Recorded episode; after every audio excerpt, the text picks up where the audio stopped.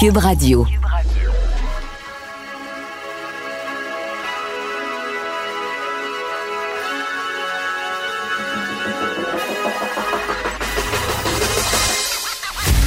Jonathan Trudeau. Joe, Trudeau et Maude Boutet.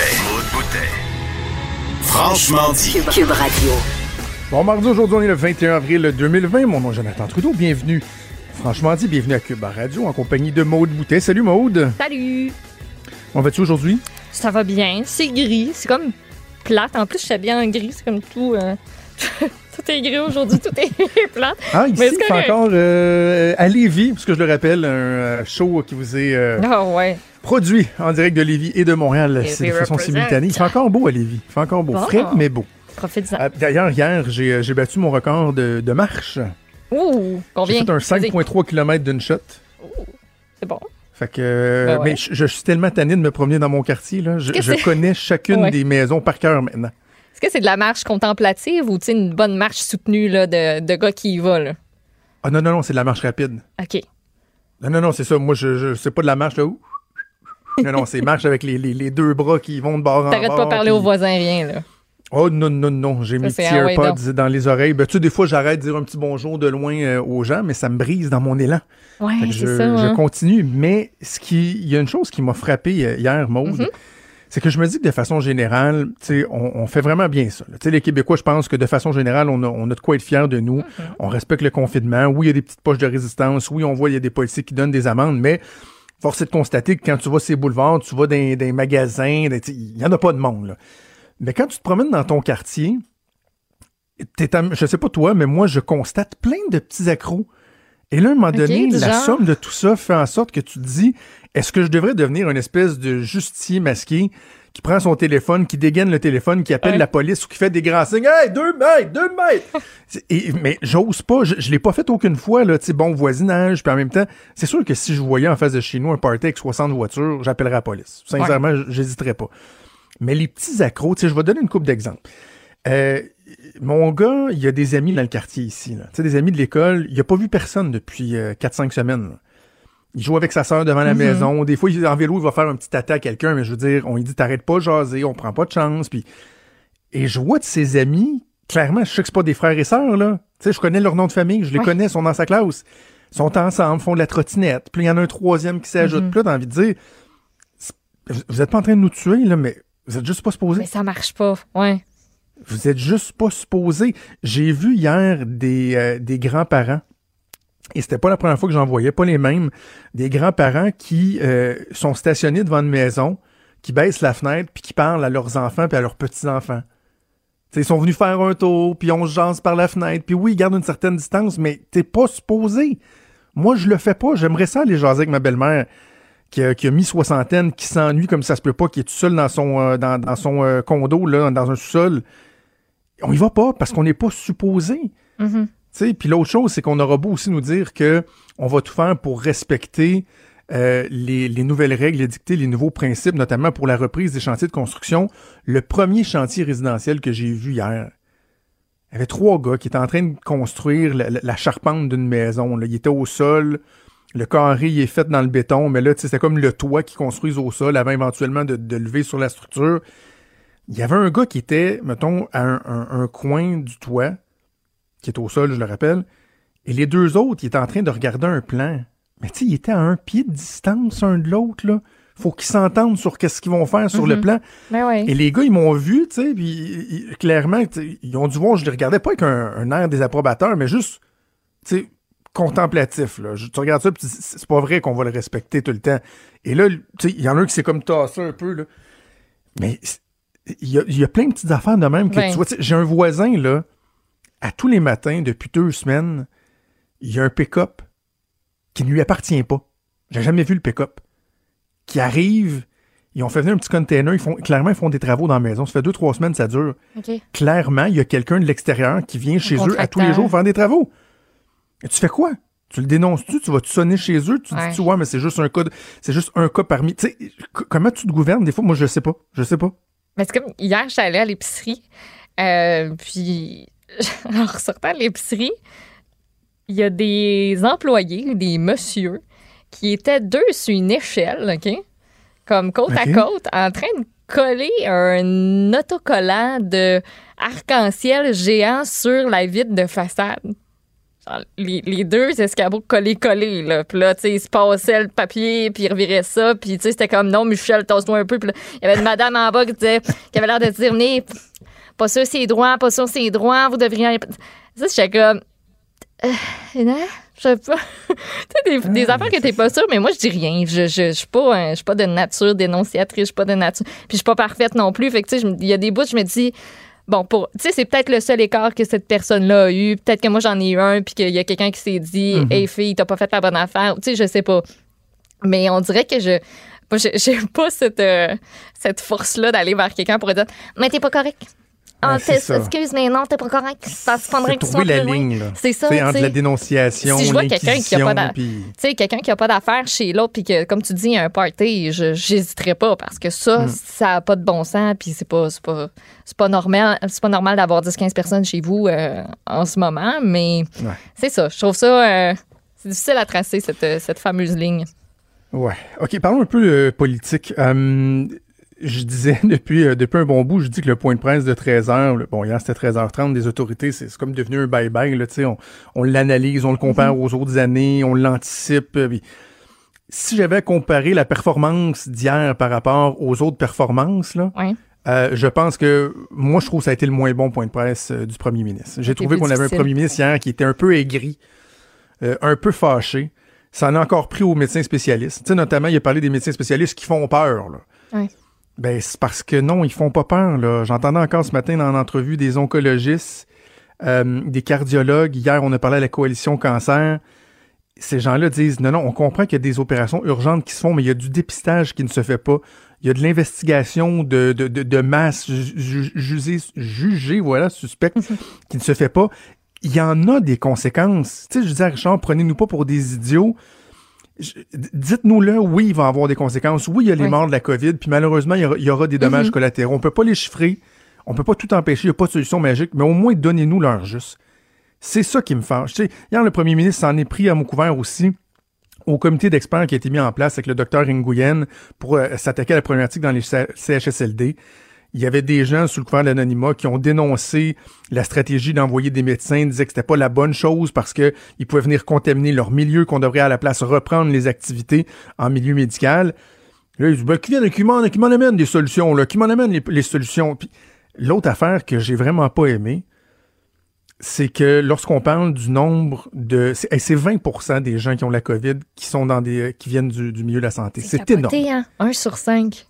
C'est énorme. Et hier, le premier ministre a dit on comprend là que pendant un moment, il y en a qui suivaient pas nécessairement les procédures comme il faut. Là. Non, non, non, c'est pas vrai. Je n'irai pas pointer du doigt ces employés-là. Là. Ouais. Est-ce qu'on peut pointer du doigt le manque de matériel? Est-ce qu'on peut pointer du doigt des, euh, des procédures qui étaient pas claires? Est-ce qu'on peut pointer du doigt la lourdeur bureaucratique? Je, je n'ai pas aimé, moi, le ton du premier ministre hier.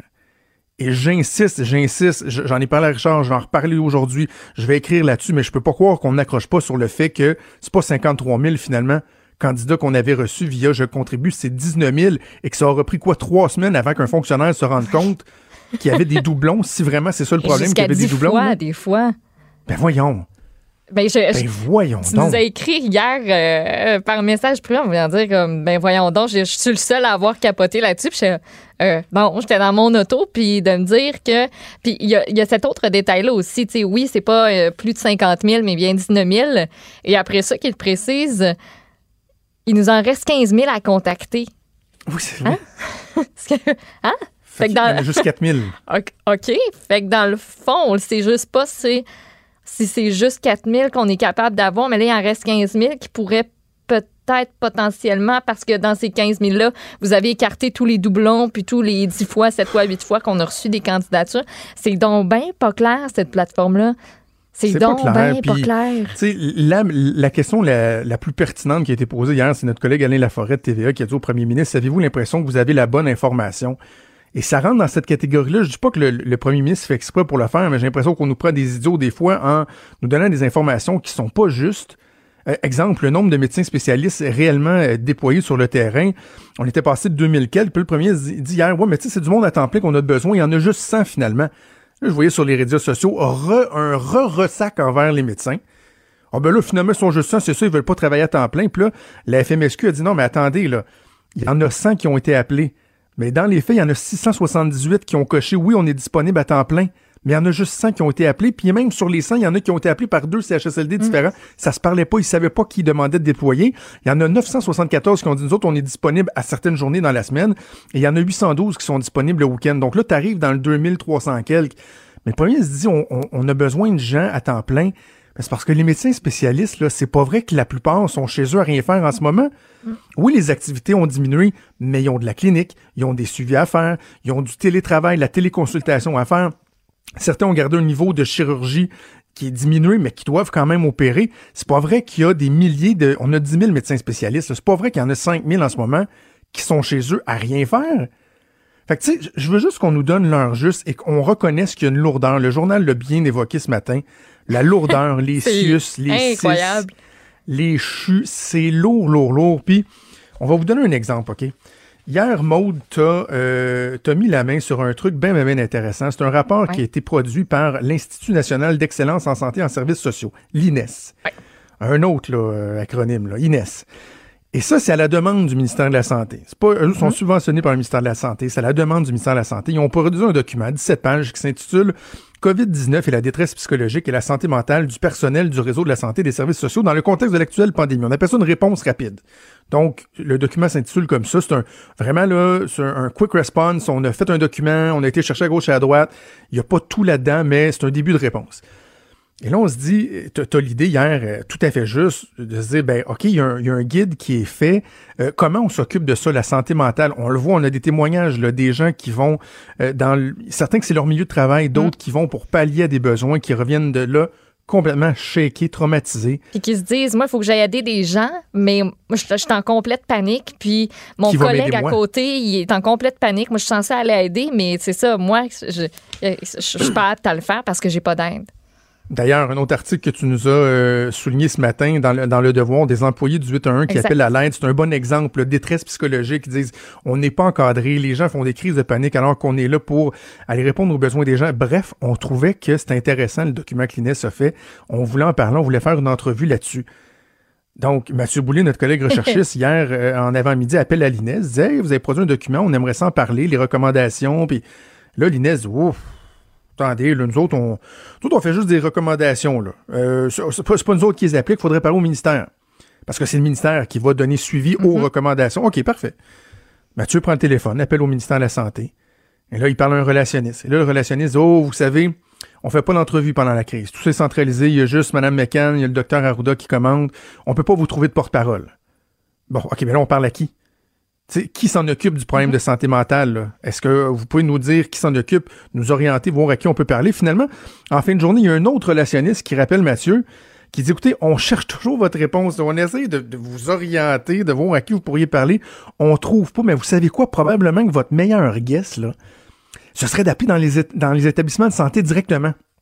Dans les CIUS, dans les CIS. Parce que nous autres, ça a l'air qu'on n'est pas capable de trouver à qui on donne une directive ou quelle est la directive ou comment on s'en occupe. C'est sûrement chacun des CIS, chacun des CIUS. Donc, regardez, appelez dans les CIUS, mais nous autres, on va vous rappeler, on va, on va pas vous rappeler. Et là, aujourd'hui, au moment où on se parle, on n'a toujours pas eu de retour. Ça fait 24 heures plus tard, on a cogné à différentes portes. Un peu comme dans la maison des fous d'Astérix. Juste pour essayer de savoir qui s'occupe du problème de la santé mentale du personnel en milieu de santé. Qu'est-ce qu'on fait? Est-ce que quelqu'un peut nous en parler? Est-ce qu'on peut avoir une entrevue, pas juste pour nous faire plaisir, là, puis pour combler du temps, Ah. pour qu'il y ait des gens qui nous écoutent ou qui connaissent des gens du milieu de la santé qui disent Hey, j'en ai entendu parler dans les médias, Ouais. il y a telle, telle, telle ressource et suggère telle, telle, telle affaire. On n'est pas capable, c'est une maison de fous. Y a-tu une ligne ouverte? Y ont-tu un, un- un numéro privé qu'ils peuvent appeler? Il y a eu des recommandations, mais lesquelles on a retenu. Euh, on dit que c'est nos anges gardiens, mais qu'est-ce qu'on fait, nous, pour protéger ces gens-là puis les aider? Pas pour les protéger, mais pour du moins essayer de faire notre part, de les aider, de les encadrer, parce que là, ils ont l'air laissés là. Puis Ouais. tout ça, tout ce processus-là, Ouais. moi, ça ça me jette à terre. On n'a toujours pas de réponse. Là. Ah on n'a on toujours en a pas de réponse. S'il y a quelqu'un qui a la réponse euh, euh, puis qui nous écoute. On va vous tenir au courant. Alors, euh, oui, d'ailleurs, si vous avez des informations euh, ou si vous voulez partager votre expérience, n'hésitez pas à 187 Cube Radio, 1877 827 2346 ou par courriel à studio commercial cube.radio. Justement, il y a des gens qui vont sur le terrain, il y a des gens qui voient des choses qui sont pas évidentes. On a vu, par exemple, le témoignage du député libéral Enrico Ciccone ce matin dans les journaux. Dans les journaux, c'est euh, bouleversant. Il y a également sa collègue Marie, Pont, Marie Montpetit, qui est députée de Maurice Richard, qui va travailler dans, ces, dans des centres depuis quelques jours. Au retour de la pause, elle sera avec nous pour nous parler de son expérience. Bougez pas. Il est franc et nuancé. Jonathan Trudeau. La politique lui coule dans les veines. Vous écoutez Franchement dit. Je le disais avant la pause, il y a des élus qui ont décidé de mettre euh, l'épaule à la roue pour aller donc donner un coup de main dans les euh, CHSLD. C'est le cas de Marie Montpetit, qui est députée du comté de Maurice Richard, qu'on rejoint au bout du fil. Madame Montpetit, bonjour. Bonjour, Jonathan. Euh, les gens qui, qui, vous connaissent, bon, se souviennent de vous comme ministre de la Culture, vous êtes critique en matière d'environnement, on vous entend beaucoup parler euh, en tant que membre de l'opposition depuis que le gouvernement de la CAQ est au pouvoir, mais peut-être que certains ignorent que vous avez une expertise qui est absolument pertinente dans la crise actuelle. Vous avez été conseillère à la Fédération des euh, médecins résidents du Québec. Notamment, vous étiez responsable de la planification et de la répartition des effectifs médicaux. Tiens, tiens. Vous avez été chargée de projet et coordonnatrice au réseau de collaboration de recherche en soins de longue durée, comme dans le SLD de CHSLD, euh, au Centre d'épidémiologie clinique et de recherche en santé publique à l'hôpital général juif de Montréal. Dites-moi, est-ce que c'est ce bagage-là qui vous a poussé à répondre à l'appel et d'aller prêter euh, main forte dans les résidences? Ben oui, entre autres. moi, c'est ça, j'ai travaillé pour, euh, pour, pour simplifier la présentation de, de, ce CV un peu compliqué. j'ai travaillé une quinzaine d'années dans le dans le réseau de la santé avant d'être élu. Puis il y a quelques années là-dessus, au début, euh, au début de ma carrière, où je travaillais donc à l'hôpital Juif au centre d'épidémiologie et de santé publique, mais je travaillais directement dans les dans les CHSLD à cette époque. Donc j'ai passé euh, près de trois ans à faire la tournée des CHSLD euh, pour faire de la recherche. Euh, moi, dans ma carrière, j'ai vu peut-être, je sais pas professionnellement, une centaine de CHSLD au Québec dans toutes les régions.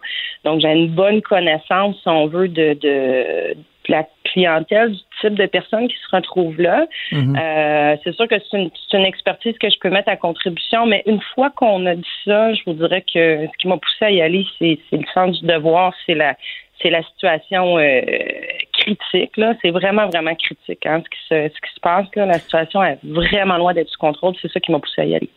Bon, ben justement, contrairement à, d'autres qui euh, peut-être bon euh, entendent parler de ce que c'est un, centre de soins de longue durée, mais qui, n'y sont jamais allés, vous vous connaissiez ce milieu-là. Quelle est la différence entre ce que vous aviez en tête, ce que vous avez connu, et ce que vous avez euh, constaté au CHSLD Berthiaume du Tremblay où vous êtes allé? Ben, je, je, m'attendais à ce que j'ai vu en termes de en termes de, de, de patients. Là, c'est des patients qui sont les gens ne savent pas toujours, on appelle ça un, centre hospitalier de soins de longue durée, mais mhm. euh, la durée moyenne des gens qui sont en CHSLD, euh, la durée moyenne de séjour de, de vie, c'est moins de deux ans. Donc, c'est des gens qui sont souvent des troubles euh, cognitifs très avancés, sévères, beaucoup d'Alzheimer, donc beaucoup des gens qui font de l'errance aussi, niveau d'autonomie vraiment pas élevé, donc il faut les nourrir, il faut les habiller. Euh, c'est très lourd, hein? c'est pour ça qu'on entend on entend beaucoup de personnel euh, depuis plusieurs années, puis ça s'alourdit de plus en plus comme on maintient les gens à domicile longtemps, mais veut, veut pas, ils arrivent en CHSLD de plus en plus tard dans leur euh, dans leur vie, donc de plus en plus hypothéqués, je vais dire comme ça. Mais euh, ce qui euh, non, ce qui ce à quoi ben j'allais dire je m'y attendais pas, mais oui, je m'y attendais parce que pour ça que j'y suis allée. C'est c'est le, le manque de personnel. là, en ce moment, il faut comprendre que dans les CHSLD, c'est les services de base essentiels qui ont la difficulté à donner, c'est-à-dire nourrir puis hydrater des patients. C'est dramatique. Qu'est-ce que vous avez vu concrètement? Parce que je sais que les gens, je lisais des commentaires, les gens ont été euh, renversés par euh, le témoignage de votre collègue Enrico Ciccone qui est dans le journal notamment ce matin. Euh, qui dit qu'il en a carrément eu les, larmes aux yeux, que lui, il pensait s'en aller là, euh, laver des planchers, mais il a dû euh, changer des couches, nourrir des gens, les nettoyer, vu des, des, plaies ouvertes, etc. Est-ce que c'est un peu le, même genre de portrait que vous avez vu, Mme Montpetit? oui, ben autant, autant, comme je dis, je savais à quoi m'attendre. Donc le choc a peut-être été moins grand, mais mais c'est tough. Honnêtement, c'est vraiment, c'est vraiment tough. Euh, j'ai fini les journées, je suis euh, brûlée, physiquement brûlée, psychologiquement brûlée. Hmm. on vit avec, on y reviendra, vous parliez de la détresse psychologique des employés, ben c'est ça le, le, contexte dans lequel on travaille. Hein. Chaque jour, il y a des employés qui sont testés positifs qui qui rentrent pas. Il y en a d'autres qui euh, qui rentrent pas à cause de justement de de, de, de la, la, détresse psychologique. Euh. Donc ceux qui restent, c'est de plus en plus lourd. Euh, ah oui, moi j'étais euh, j'étais très ébranlée des premières heures que j'ai passées là, de voir ben, de voir, je vous dirais déjà le, le, le c'est beau de voir les employés dans leur travail. Une fois qu'on a dit ça, euh, c'est touchant, c'est extrêmement noble ce qu'ils font. Là, ils sont avec les gens les plus euh, les plus vulnérables de notre société dans un contexte qui est hyper difficile. Donc, euh, oui, j'ai eu les larmes aux yeux à, plusieurs à plusieurs reprises à travers. puis en même temps, tu sais, faut être un peu soldat. Il y a de la job à faire. Puis, tu va à droite, va à gauche, fais ci, fais ça, va nourrir tel patient. Euh, c'est ça, c'est comme une espèce de mélange de, de, de faut faire la job, là, puis, euh, puis euh, de, de, de, de, vivre avec les émotions qui n'ont pas tant leur place en ce moment, malheureusement. Les, les aînés que vous avez côtoyés dans ces derniers jours dans les CHSLD, comment ils sont, eux? Parce que bon, je comprends qu'il y a différents types de, de patients. Il y en a qui, je pense à ma grand-maman de 94 ans qui est au CHSLD La Salle, qui doit absolument pas comprendre ce qui se passe euh, parce qu'elle a perdu un certain contact avec la réalité. Mais il y en a d'autres aussi qui, qui comprennent comment ils sont, les, les gens que vous avez côtoyés? Ils sont, ils sont déprimés? Est-ce qu'ils ont conscience de ce qui se passe? Ils n'ont pas beaucoup conscience de ce qui se passe, hein, justement, parce qu'il y en a beaucoup qui font de l'Alzheimer. Euh, euh, assez avancé. Mhm. Euh, je vous dirais qu'ils comprennent pas, non, ils réalisent pas ce qui se passe. Ce qui est le plus difficile, c'est que pour certains d'entre eux euh, qui sont testés positifs, ben ils sont confinés à leur chambre. Tu sais, mhm. tu sais les, les, chambres en CHSLD, c'est pas, c'est pas, c'est des chambres qui font, je sais pas moi, deux, deux, 10 pieds par 10 pieds. Euh, c'est pas des grandes chambres. Donc, quand, en plus de ça, quand c'est des gens qui font des, de, de, de l'Alzheimer, ils ont besoin de marcher, ils ont besoin de se promener, ils ont besoin de, de, de, de, vivre leur quotidien, si on veut. Donc là, on vient de perturber complètement leur quotidien. Ils peuvent plus sortir de leur chambre. Puis là, ben évidemment, on se promène dans les CHSLD. On a euh, le masque, euh, les lunettes, la visière par-dessus. Euh, ça fait un peu euh, ça fait un peu Star Wars comme comme contexte. C'est sûr que pour les patients aussi, qui ont besoin d'une stabilité. Euh, c'est rough, là, c'est vraiment difficile. Ils ne reconnaissent pas, ils reconnaissent pas le personnel. il y a beaucoup, beaucoup, beaucoup de nouveaux personnels aussi là, qui s'ajoutent, mais pas de nouveaux personnels, de nouvelles, de nouveaux employés, je vais dire comme ça. Euh, donc, ça vient défaire leur routine complètement. Puis ben, évidemment, ça augmente tout, le stress qu'ils ont. Ils comprennent pas le contexte du COVID, mais euh, c'est sûr qu'ils reçoivent beaucoup, beaucoup, beaucoup. Ça, augmente leur détresse aussi. Vous avez parlé des, euh, des, employés, de la détresse leur situation. Les gens que vous avez côtoyés, comment on pourrait qualifier leur état d'esprit? Je pense notamment à l'espèce de déconnexion entre le discours officiel des autorités et ce qu'on voit sur le plancher. Bon, par exemple, je, prends un exemple comme ça sur la disponibilité du matériel, alors qu'au niveau politique, on nous répète encore hier, on le disait que non, non, non, il n'y en a pas de problème, il n'y en a pas de problème.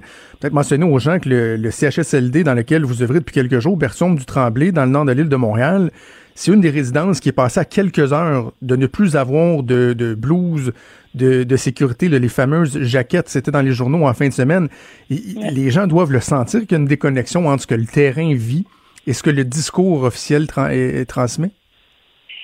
Écoute, moi, là, j'entends, je, suis, je suis tellement en beau Christ de ce qui se passe depuis, depuis quelques semaines, mais particulièrement depuis quelques jours. Euh, j'entends le premier ministre qui dit euh, il y a du matériel, du matériel, puis pour que les gens comprennent bien l'histoire à laquelle tu fais référence, là, le, CIUS, le centre de santé, euh, livre du matériel dans ce CHSLD-là tous les deux jours, par exemple.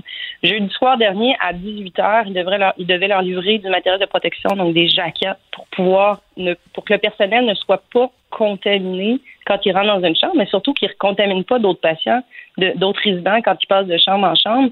Il y avait du matériel qui devait être pour le jeudi soir, le vendredi, samedi, dimanche. La livraison, elle n'a pas été faite. Puis pas à deux jours d'avis de on n'aura pas de matériel disponible à vous livrer dans deux jours. On vous en livre pas maintenant. Là, là, dans une heure, vous avez plus de jaquettes pour vos patients. C'est, scandaleux. C'est, c'est vraiment c'est de la négligence parce que tu mets tous tes employés à risque, tu mets tes, résidents à risque dans les CHSLD. Euh, donc oui, il y a une énorme, énorme déconnexion. C'est sûr que ça vient, euh, ça vient augmenter le stress parce que là, la consigne, évidemment, qui là, on a trouvé du matériel. Écoute, on a fait des appels euh, partout. Les CHSLD privés ont répondu aussi pour l'aider. Nous, on a trouvé, euh, moi j'ai fait un appel, j'ai trouvé, euh, écoute, un particulier dans le côté qui avait 2500 jaquettes dans son, dans, de son entreprise. ça tient, ça tient un peu du miracle. Là. Mais une mhm. fois qu'on a dit ça, ben c'est sûr que le lien de confiance s'effrite avec le réseau. Et la conséquence, ben, c'est de dire au, au personnel, ben soyez vigilants avec l'utilisation du matériel parce que tu ne sais pas d'une journée à l'autre si tu vas te retrouver dans la même situation. Euh, donc, il y a des notes de service qui ont été envoyées au personnel à ce niveau-là. Donc, c'est sûr que eux, ça les met dans une situation aussi de ben, est-ce qu'on est-ce qu'on me protège? Est-ce que je suis protégée? Là, je peux pas utiliser de blouse, par exemple, si je vais dans telle aile ou dans telle chambre. Euh, est-ce que mon petit... pas, ça va pas bien. Est-ce que la disponibilité du matériel, puis euh, des fois l'absence de procédures euh, claires, la mise en application de procédures claires, a pu avoir une incidence sur le nombre d'employés du système de santé qui ont contracté la COVID? Parce qu'il y a un chiffre qui, qui excusez-moi l'expression, mais qui fesse dans le dash, là, qui circule, c'est 20% des gens qui ont attrapé la COVID qui euh, sont issus euh, du système de santé. Puis moi, hier, j'entendais le premier ministre dire Ah, ben vous savez, au début, peut-être que les gens euh, se protégeaient pas comme il faut, comme à la limite, à mot couvert, on dit ben c'est eux qui ont pas fait attention. Or, on le sait qu'il y avait des problèmes de disponibilité de matériel. On le sait que les protocoles étaient pas toujours clairs. Des fois, les zones chaudes, zones froides qui se côtoyaient, etc. Jusqu'à quel point ce manque de préparation, de disponibilité-là a pu avoir un impact dans cette situation-là? Ah ben, il y a eu des manques. Euh, pour moi, c'est euh, c'est extrêmement, extrêmement clair qu'il y a eu des manques à plein, à plein d'égards. Euh, et d'aucune, moi, je, pense que ce serait indécent d'aller mettre la faute sur les sur les employés des CHSLD. ces gens-là, à, l'heure actuelle, honnêtement, je, je, suis tellement impressionnée par leur dévouement d'être présente. Puis je, je, fais, je fais un petit aparté, je réponds à ta question, mais il y a quand même eu une préposée aux bénéficiaires qui est décédée cette fin de semaine. Donc, imagine comment ça vient augmenter encore plus le stress des gens qui sont là au quotidien, euh, avec des gens qui ont qui avec des, des, patients qui ont la COVID, qui font de l'errance, qui se promènent, c'est hyper compliqué. Mais oui, il y a eu des manques, c'est sûr. La, la consigne de porter du matériel en tout temps de protection dans les CHSLD est arrivée autour du 4 avril. Euh, c'est arrivé après la fermeture des CHSLD. Puis j'entends, encore là, j'entends le premier ministre, puis j'entends le, directeur de la santé publique qui dit euh, on pouvait pas prévoir qu'il y aurait euh, qu'il y aurait autant de cas en CHSLD. Ben, je m'excuse, mais une des premières décisions qu'ils ont prises dans cette crise, c'est de fermer les CHSLD aux visites extérieures parce qu'on savait très bien que les gens les plus vulnérables, c'était les gens de plus de 70 ans les gens qui avaient des comorbidités, mhm. qui avaient des maladies chroniques. On l'a vu dans les autres pays. Donc, comment ça se fait que euh, on n'a pas on n'a pas mis des protocoles en place beaucoup plus rapides justement pour le port du matériel de protection, pour aussi euh, éviter que des gens du personnel se promènent d'un CHSLD à l'autre? Euh, donc, tu sais, on se trouve dans une situation, ça, ça n'a pas été encadré non plus. Donc, on a des mhm. employés qui, qui, qui, qui l'ont probablement amenés d'un CHSLD à l'autre qui ont augmenté le nombre de foyers de contamination. Et euh, puis là, je veux dire, la situation dont on se parlait tout à l'heure sur on vous livre pas de matériel, tough luck, arrangez-vous, c'est jeudi dernier. Donc, on est encore en situation euh, où il manque du matériel et où, au-delà du manque de matériel, il n'y a même pas une, je trouve qu'il manque de vigilance par rapport à ça. Tu peux pas laisser un CHSLD dire organise-toi, je, te livre pas de, je ne te livre pas de matériel de protection. Ouais. Euh, j'entends les gens qui nous écoutent réfléchir, mon petit, puis ils disent ouais ben là vous êtes député libéral, vous avez été ministre sous le gouvernement euh, de Philippe Couillard, et là les gens ont ouvert le journal ce matin, regardent les, organigrammes des CIS et des CIUS, ont entendu hier le premier ministre dire mais oui, tu sais c'est vrai que c'est lourd. Il y a des gens qui disent, ben justement, il y a une structure qui a été mise en place il y a quelques années qui fait en sorte que peut-être que l'information circule mal, qu'il y a une lourdeur bureaucratique euh, qui a été euh, encore plus grande, qui a été, qui a été créée. Vous répondez quoi à ça? Bien, la, situation a tu sais, comme, comme je vous disais, on savait, on savait jour 1 que euh, les personnes qui allaient être les plus euh, les plus atteintes ou en tout cas qui étaient les plus vulnérables à la COVID-19, c'était les c'était les personnes âgées. Sont les personnes âgées, bon, on leur a demandé euh, dans un premier temps de, de rester à domicile, de se confiner. Parfait.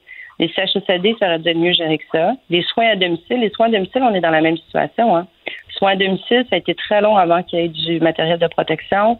Euh, ça a été, on a, on a envoyé, on a permis que des employés se promènent d'un endroit à l'autre. Donc, c'est la même, même situation avec des gens qui sont hyper vulnérables. Euh, je ne peux pas vous répondre si c'est une question de, de, bureaucratie ou non. Ce qui a été fait dans les dernières années, c'est qu'au lieu d'avoir euh, 400, C3S, comme on appelait à, l'époque. Euh, maintenant, on a une, vingtaine de sites, mais c'est très compliqué toutes ces structures-là. Mais ça n'excuse pas. En fait, il y a moins de gens, il y a moins de gens qui ont qui ont une qui ont une comment je pourrais vous dire, c'est plus facile. Moi, j'ai un PDG. Pour tout le CIUS du nord euh, de Montréal, il y a un PDG. Moi, je réfère à une personne quand j'ai un problème. Donc, c'est soit la ministre directement, soit le PDG de mon, de, de, de mon territoire. Donc, j'ai pas euh, 12 euh, directeurs de CHSLD. Euh, je réfère à une personne. Donc, moi, je, trouve que ça simplifie de beaucoup, beaucoup l'imputabilité. Hmm. Une fois qu'on a dit ça, euh, ça, ça, ça, excuse pas le fait qu'il y a effectivement, puis on le sent, là, il y a une déconnexion complète entre le discours du gouvernement, de la ministre, du premier ministre, même de la machine, puis de ce qui se passe sur le terrain. Mais là, est-ce que, tu sais, est-ce que c'est pas les structures qui expliquent ça parce qu'ils sont au courant. Ils sont très, très au courant. Nous, comme députés, là, moi, je, je travaille sur le terrain dans le, dans le CHSLD dont on parle, mais tous les jours, je vous dis tous les jours, toutes les heures, je suis en train de gérer ce qui se passe dans les autres CHSLD aussi. Le cabinet de la, de la ministre est très, très au courant, puis mes collègues députés font la même chose sont très au courant de ce qui se passe sur le terrain. Ils sont au courant du manque d'équipement, de protection, ils sont au courant du manque de personnel. Euh, ça fait au moins trois semaines qu'on a demandé que l'armée vienne en renfort. Les étudiants en médecine puis les résidents en médecine n'ont pas été mobilisés non plus alors qu'ils auraient pu l'être. C'est toutes des propositions qu'on a fait, euh, à, ben, je vais dire à porte fermée au gouvernement parce qu'on travaillait dans l'unité et on travaillait tous dans la même direction. Mhm. Après ça, c'est eux qui prennent les décisions. Avant qu'on se quitte, Mme Petit, là, vous, vous y retournez là, au CHSLD. C'est pas juste euh, une saucette pour voir comment ça se passait. Là. Vous êtes dédié, vous allez y retourner encore plusieurs jours. Oui, je vais au moins euh, au minimum jusqu'à la fin de jusqu'à la fin de la semaine, y compris le week-end. Euh, parce que la fin de semaine dernière, euh, puis là, j'ai encore là, tous les CHSLD du côté sont dans cette situation-là. Ils peinent à, à, nourrir, hydrater. On est un service essentiel de base. Donc moi, je vais, je vais au moins toute la semaine et, probablement la semaine prochaine. Euh, mais tant et aussi longtemps que la situation ne se sera pas stabilisée, qu'il n'y aura pas... Tu sais, on attend toujours les, les, les, la, fameuse liste là, qui est passée de, je sais pas, 50 000 personnes à 18 000 hier, puis ben finalement à 12 000. Euh, puis finalement, ces gens-là sont, sont appelés puis sont pas disponibles, sont pas disponibles à temps plein ou sont pas du tout euh, formés, ils n'ont pas du tout une profession en réseau de la santé. Mais donc tant que tant que la situation ne se sera pas stabilisée, moi je vais aller euh, je vais aller aider. Là, c'est euh, je veux être un soldat des employés qui travaillent là, puis qui se battent en, en ce moment pour pour sauver des vies puis maintenir des des conditions de vie adéquates pour pour nos aînés là. Puis les gens qui sont dans les CHSLD, on parle tout le temps des aînés, là, mais moi, c'est mon monde, là. C'est les parents euh, de mes citoyens, c'est des familles de mes citoyens. C'est, euh, sais, je, partage tellement l'inquiétude de ces familles-là en ce moment. Ouais. Marie, Marie Montpetit, députée libérale du comté de Maurice Richard, merci d'avoir rendu compte de votre de votre expérience euh, sur le terrain. C'est très concret. Merci. Bonne chance pour la suite. Merci. Bonne journée. Merci. Au revoir. Des débats, des commentaires, des opinions. Ça, c'est franchement dit. Cube Radio. Évidemment, il y a la crise de santé publique, mais il y a aussi la crise économique qu'on parle un peu moins euh, devant euh, l'importance de la crise dans les euh, CHSLD. N'empêche qu'il y a des régions qui se disent prêtes à réouvrir bientôt, des régions qui sont beaucoup moins touchées par la crise de la COVID-19. On pense au Saguenay-Lac-Saint-Jean, on pense au Bas-Saint-Laurent ou encore sur la, à la Côte-Nord où on a eu 110 cas aucun mort, à peu près peu ou pas de cas répertoriés, répertoriés au cours euh, des dix prochains jours. Donc, il y a des villes qui commencent à lever la main puis qui disent, oui, nous autres, on, serait prêts peut-être à recommencer à, vivre un peu graduellement. C'est le cas de la municipalité de Bécomo. On va parler avec le maire Yves Montigny, qu'on joue au bout du fil. Monsieur le maire, bonjour. Hey, bonjour, ça va bien? Bon matin tout le monde. Ben, Monsieur Montigny, ça se passe bien chez vous quand même? Vous en sortez ben, bien? En fait, vous avez raison. Je vais vous donner même une particularité pour notre territoire Bécomo. Vous savez, la Côte-Nord, c'est assez vaste. Entre Sept-Îles et Bécomo, là, il y a la distance presque de Montréal et Québec. Hein?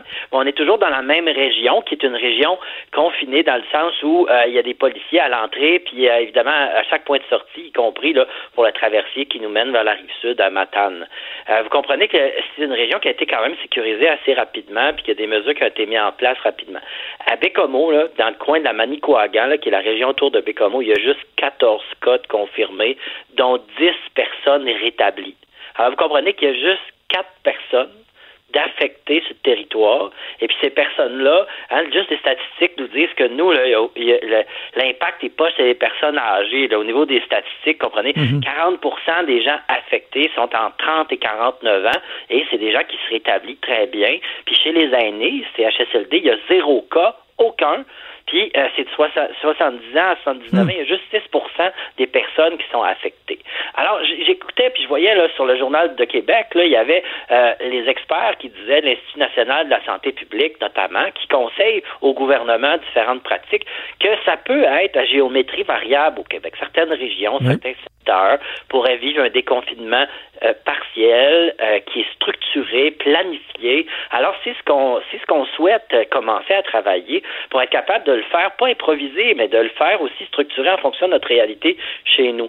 Il y a des petits commerces locaux qui pourraient très bien fonctionner. Hein. Je vous donne un exemple. La boucherie, elle, fonctionne très bien, locale, à l'accueil des, citoyens, qui gardent deux mètres, qui qui qui qui, qui se désinfectent les mains en rentrant. Mais le magasin de souliers, lui, qui est juste à côté, lui, il n'a pas le droit d'opérer est fermé. Alors qu'ils ont à peu près la même superficie, alors ils pourraient très bien opérer puis respecter les mêmes mêmes critères que la boucherie du quartier. Alors, et Walmart est ouvert. Y a aussi un autre article euh, sur le Journal de Québec qui disait que les grandes surfaces qui sont approvisionnées par les États-Unis, par la Chine et tout ça, eux autres sont ouverts à grand euh, chez nous, euh, puis les citoyens là, qui vont acheter tous leurs produits. Mais la petite boutique locale, elle, elle crève, là. Donc, les gens, moi, je, dis toujours, il y, a, personne de mieux placé qu'un maire pour prendre le pouls de sa population. on s'entend que vous serrez moins de, moins, de mains qu'à l'habitude, mais veut, pas, vous avez des contacts quand même avec, avec vos gens. J'imagine qu'il doit y avoir un certain sentiment euh, d'impatience. Les gens doivent dire, nous nous, on est prêts à reprendre graduellement, oui, mais on est prêts à reprendre l'activité.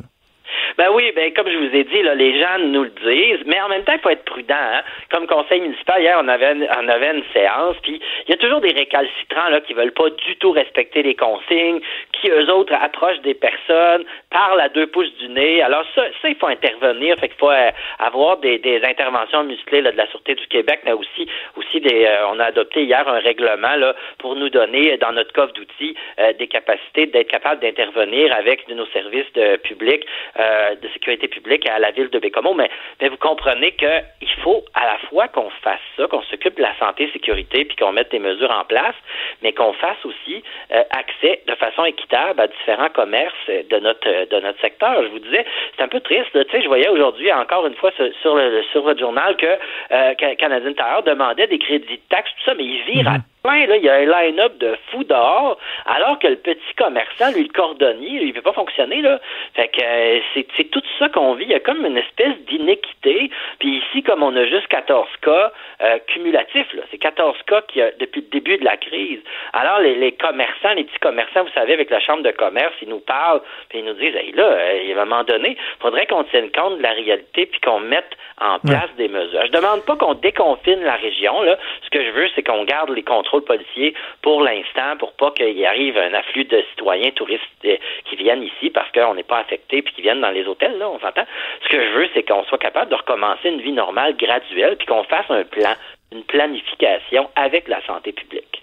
Soyons clairs, M. Montigny, la date du 4 mai, est-ce que c'est trop loin pour vous? Souhaitez-vous pouvoir euh, réouvrir graduellement avant ça? Parce que là, on est le 21 avril, c'est quand même dans un bon bout. Ben oui, mais que je demande un plan. J'aimerais ça qu'on commence tout de suite à faire une planification là-dedans. Je sais qu'ils le font peut-être, peut-être qu'ils le font, mais en tout cas, ça serait bon qu'ils parlent aux gens du milieu, que ce soit pas imposé par Québec ou Montréal, euh, qui nous imposent là un plan parce qu'ils sont pas tout à fait conscients tout le temps de toute la réalité terrain. Alors rien de mieux, comme vous avez dit tantôt, de parler avec les gens du milieu, euh, les élus, pour qu'on puisse ensemble déterminer une planification pour être capable de s'adapter à notre réalité régionale. Il y a probablement d'autres régions au Québec, là, il n'y a pas juste Bécomo là, qui vit une situation comme celle-là. Euh, dans les 101 cas que vous avez parlé sur la côte nord, euh, c'est beaucoup dans le secteur de cette île. Malheureusement, il y a eu il y a eu une contamination importante dans un dans le pénitencier de Port-Cartier. Vous savez, c'est un pénitencier fédéral hein, qui avait été mis en place dans le temps de Brian Mulroney quand il était euh, député du coin. Puis euh, malheureusement, c'est dans, beaucoup dans ce secteur-là là, qu'il y a eu un foyer de, contamination, mais ça n'a pas affecté Bécomo. Vous savez, c'est une bonne distance, hein, c'est quasiment Montréal-Québec de distance. Fait que nous, on se sent pas tellement affecté par cette euh, situation-là. Vous avez évoqué la question du tourisme. on comprend qu'à court terme, là, bon, vous voulez reprendre l'activité économique dans la région, mais garder un peu la région bouclée si on veut. Sauf que là, la saison touristique, la saison de villégiature va, va arriver assez rapidement. Ça, vous l'anticipez comment? Parce que c'est clé pour les régions éloignées euh, des grands centres, euh, autant au niveau économique mhm. que j'ai envie de dire même au niveau psychologique là, pour les gens. Moi, en tout cas, je, vais le ressentir plus que jamais, l'appel euh, du camping, de la pêche, de, la forêt, etc. comment ça, ah vous, vous le voyez? Ben, La campagne, d'ailleurs, euh, de promotion un peu humoristique qui a été faite par Tourisme Côte-Nord parle beaucoup. Je vais vous donner un exemple. Hein. On dit respectez le 2 mètres, laissez la distance entre vous de deux Gilles Vigneault les bras ouverts. Ça fait euh, ça fait exactement 2 mètres. Puis deux Dave Morissette les bras fermés, ça aussi, ça fait 2 mètres. Fait que euh, ça vous donne une indication. Fait que clairement, ce qu'on dit, c'est la Côte-Nord, c'est vaste, c'est grand, c'est des grands espaces, c'est des endroits en pleine nature à visiter seul en famille ou avec des groupes restreints, où on est capable de garder deux mètres entre nous, là, puis de s'assurer de le faire de façon sécuritaire. Fait que là, il est trop tôt aujourd'hui pour ouvrir la, saison touristique. Évidemment, on souhaite pas que les gens viennent, donc on veut garder la, la région fermée par les barrages policiers, sauf qu'on est en train de travailler à se préparer une saison touristique différente une, saison touristique où on va vraiment mettre l'emphase sur les grands espaces, les lieux exceptionnels, les panoramas phénoménales. Vous savez, ici, on a une vue sur le ben fleuve qui est la mer. Ici, il y a de la plage, de la plage impressionnante, mais les gens le savent moins. Fait qu'on va, on va la mettre en valeur. Puis on va demander aux gens de garder deux Dave Morissette entre chacun d'eux ou deux Gilles Vigneault. Puis c'est aussi huit crabes des neiges. Puis c'est très bon le crabe. Fait que c'est, ça vaut la peine de venir l'essayer en, temps et lieu. Fait que évidemment, il y, a, des régions comme ça, comme la nôtre, où on a des grands grands espaces puis des d'une offre touristique qui se différencie. Vous savez, l'enjeu c'est la la concentration. C'est à, Montréal, c'est très, très concentré. Il y a beaucoup de monde au pied carré, on s'entend, au mètre carré. Mais ici, sur la Côte-Nord, c'est le contraire. On est 22 000 habitants dans un territoire immense. Alors, il y a des activités touristiques à vivre sans, sans être de proximité. Là. Dites-moi avant qu'on se laisse, euh, Monsieur Montigny, est-ce que les, les, les, gens de la Côte-Nord, les gens de Bécomo ont ce même optimisme euh, que vous? Parce que ça fait du bien de vous entendre. Puis en même temps, je me dis, ils l'ont pas eu facile, eux autres, dans la dernière année. sais. Il y a eu tout l'épisode des, euh, des traversiers qui étaient des autotamponneuses qui fonçaient d'un quai à gauche puis à droite, qui a nuit à l'accessibilité de la région. Là, c'est le confinement. Vous gardez le moral malgré tout ça? Ben, on est fait fort, là. C'est à Côte-Nord, vous savez. Il faut, juste parler à Dave Morissette pour voir comment on est résilient dans la vie. C'est un bel exemple, c'est un bel ambassadeur. On est comme ça, on est fait fort, on passe au travers. Euh, on demande l'aide, évidemment, des gouvernements pour être capable de passer au travers certaines crises comme on l'a vécu. Habituellement, ils répondent présent. Euh, il faut être persistant, puis il faut être présent. Mais ce que je veux vous dire, c'est que il faut, il faut se retrousser les manches puis dire, gars, on on, quand on n'est pas mort, on sort plus fort. Là. Fait que si je veux vous dire, on est en train de vivre une crise au Québec sans précédent. Oui, il faut passer au travers. Oui, il faut mettre des mesures. Les gens sont confinés à la maison, là, à Bécomo, comme tout le monde. Les gens respectent vraiment les mesures. Il y a toujours quelques récalcitrants, mais c'est minime. La vaste majorité des gens mhm. respectent les consignes. Maintenant, il faut travailler, commencer à travailler là, euh, l'après-crise, hein, relancer l'économie, et être prêt au moment où on est prêt. Mais on est résilient, on est fier, on est fait fort, puis on a hâte de faire découvrir aux gens en toute sécurité nos vastes espaces puis nos plages exceptionnelles. Absolument. Une superbe région que j'ai visitée souvent. Mais Yves Montigny, maire de Bécomo. On garde ça en tête. Deux Dave Morissette ou deux Gilles Vignon avec les beaux verts de distance, puis ça va bien aller. Bonne chance pour la suite. Merci de nous avoir parlé. Ben, merci beaucoup. Au revoir. Merci, au revoir.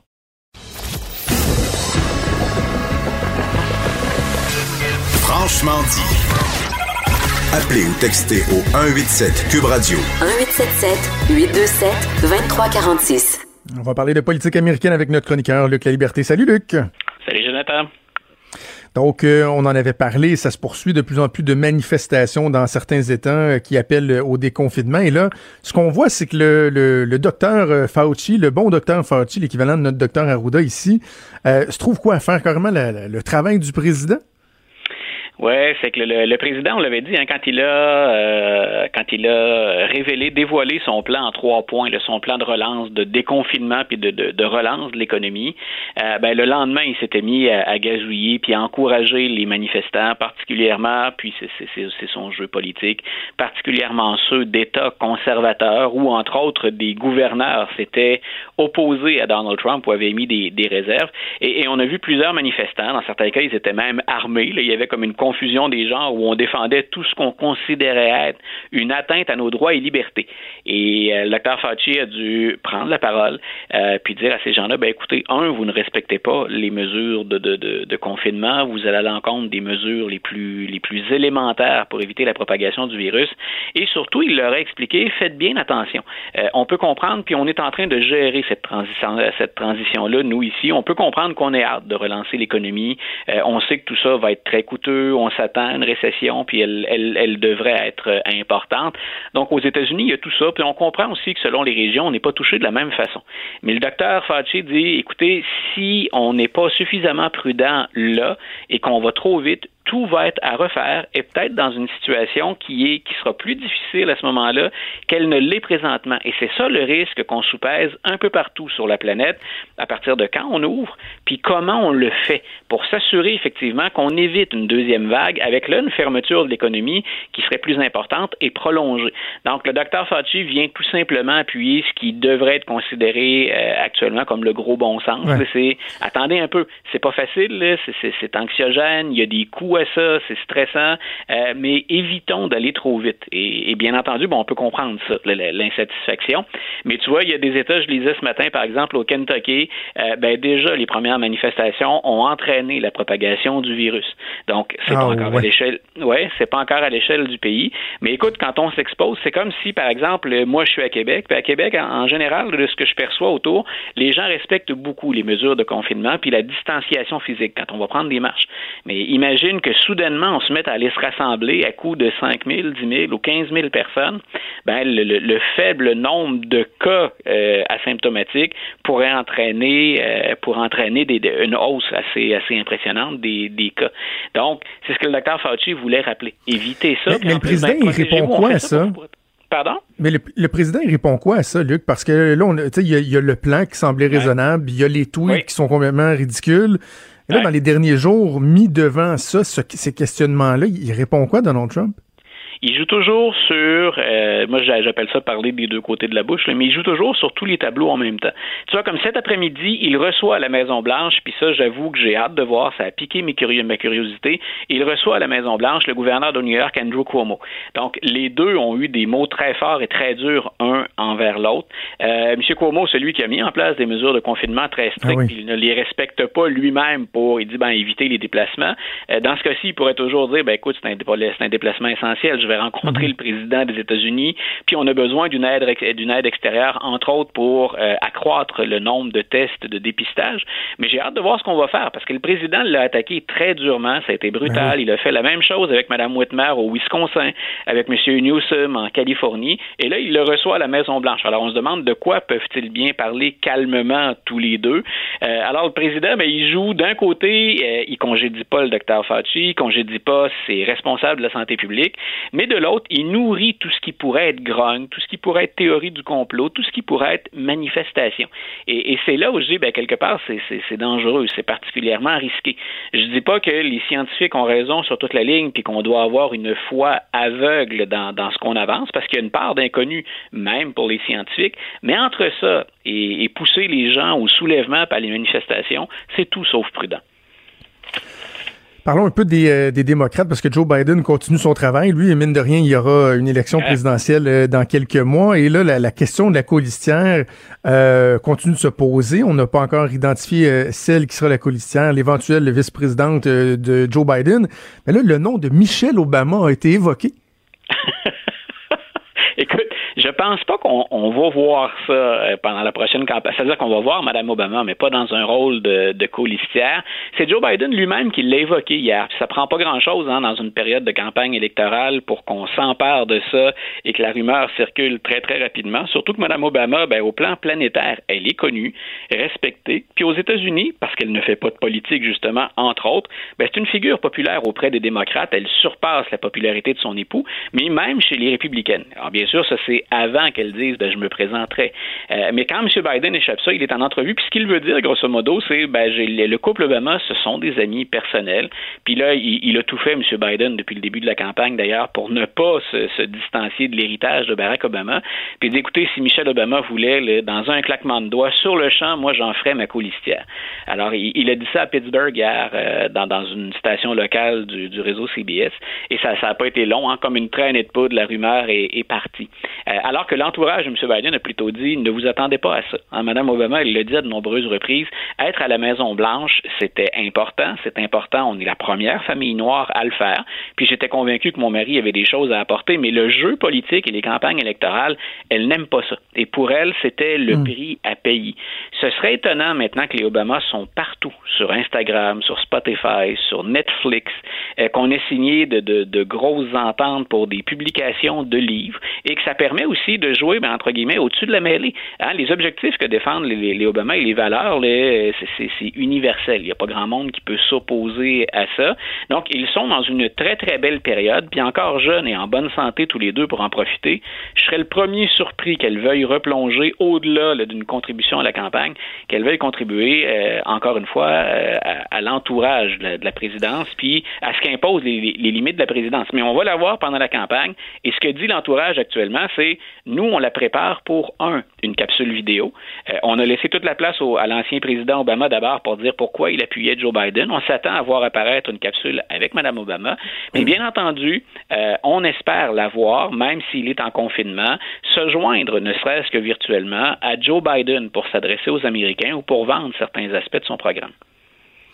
En terminant, Luc, il nous reste deux petites minutes. On va s'en aller carrément ailleurs parce que, tu vois, c'est drôle. Tu avais, fait cette, suggestion-là dans notre groupe de discussion hier. Et comme par exemple, moi, je finissais hier sur euh, Netflix euh, La Casa des Papel, la dernière saison. Et là, ce qu'on m'a suggéré automatiquement, on fait des suggestions, c'est un documentaire qui vient de sortir sur l'épopée de Michael Jordan et des Bulls de Chicago qui ont gagné six championnats en huit ans à l'époque.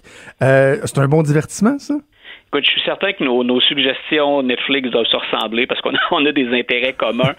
euh, en tout cas, à, tout le monde, on se rejoint pour ce qui est de la passion pour la politique. Écoute, le documentaire, je, suis un amateur de sport. Pas, pas maniaque au point de dire, écoutez, on relance les activités maintenant, ça presse, j'en veux demain. Euh, on va faire ça progressivement et ce n'est pas la priorité. Mais pour tous ceux à qui il manque un peu de, de passion, d'enthousiasme, d'admiration, de thrill lié à la performance, le documentaire, on avait laissé une équipe suivre l'équipe Michael Jordan et l'équipe au moment où ils se battent après cinq titres pour obtenir le sixième championnat de l'histoire. La deuxième fois où ils, où ils réussissaient ce qu'on appelle un three-peat, hein, trois, mhm. euh, trois victoires en championnat consécutives. Et là, vous voyez de, véritablement les luttes internes, mais à quel point ce sont des bêtes de performance tout est fait. Puis Michael Jordan, c'est un maniaque. On a beaucoup parlé de Kobe Bryant après le décès. Euh, c'est quelqu'un non seulement qui avait le talent, mais on oublie à quel point la somme considérable de travail et d'investissement personnel qu'il mettait dans sa réussite et celle de son équipe. Donc, si ça hmm. vous manque un peu cette passion-là, puis une vue de l'intérieur du sport où on se prépare pour être dominant, puis qu'on tolère pas hein, la compétition, il faut dominer. Euh, les deux premiers épisodes sont sur Netflix du documentaire. Ça se, ça se décline en dix épisodes. J'ai adoré, puis moi, j'attends. OK. Parfait, tu viens de me le vendre. Je me demandais, mais ce soir, je, vais commencer ça. Merci, Luc. On se reparle à la fin de la semaine. Parfait. Bonne fin de journée. Salut. Franchement dit. Jonathan Trudeau. Et Maude Boutet. Appelez ou textez au 187 Cube Radio. 1877 827 2346.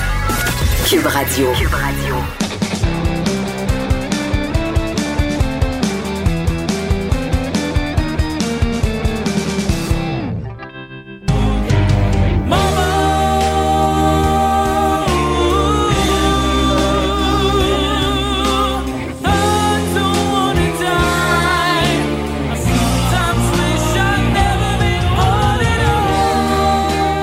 Je sais pas, Stéphane, si tu as entendu cette vidéo-là virale d'un jeune de Québec, Jacob Robert. J'avais-tu entendu ça? Je l'ai vu passer, mais j'ai pas, euh, j'ai pas écouté. Je t'avoue, j'avais pas. euh, c'est de- vraiment exceptionnel. Je t'invite à le faire. J'invite nos Ah, auditeurs à le faire. Jacob Roberge, un jeune de la région de Québec. Ce que vous venez d'entendre là, là c'est lui qui fait au complet Bohemian Rhapsody, toutes les pistes sonores. Pense au- au-delà de 80 pistes qu'il a enregistrées, fait tous les Wow. paroles, toute la musique. C'est un jeune là, avec un talent exceptionnel. Une vidéo qui a déjà quoi 50 000 vues juste sur YouTube. Oh, là, je sais pas sur les autres plateformes en 4 jours, 4-5 Ouais. jours. Puis il l'a fait en un Ouais. temps euh, record. Là. Je pense qu'il a fait ça. Il, Ben il oui. est allé se coucher à 3 heures du matin, puis le lendemain matin, il s'est réveillé, puis il était comme euh, Qu'est-ce qui se passe? Pour, pour- pourquoi il y a autant de gens qui ont, qui ont comme vu ça et tout? là? C'est devenu super populaire. C'était Ah hot. ouais, ouais. Je, je me disais même que ça pourrait être une entrevue sympathique qu'on pourrait faire dans, dans les prochains jours pour se changer l'esprit. Je voulais te faire entendre ça, mon, euh, mon Stéphane. Mais euh, Ben oui, ensemble, oui. en attendant Justin Trudeau, on va parler des trucs pour encourager les musiciens euh, en période de, de pandémie parce que pour bien des gens, souvent ils l'ont pas facile et en cette période-là, c'est encore pire. Ben, c'est ça, parce qu'il y a beaucoup de streaming, il y a des artistes qui font des concerts en ligne, tout ça, mais il y a d'autres façons qui, peuvent euh, venir aider les, artistes, les groupes, les chanteurs. C'est, premièrement, acheter des articles promotionnels sur leur site web. Euh, vous savez, ces, ces articles qu'on retrouve là, dans, sur les tables à l'entrée des salles de spectacle, les t-shirts, euh, les, les sweatshirts, les casquettes.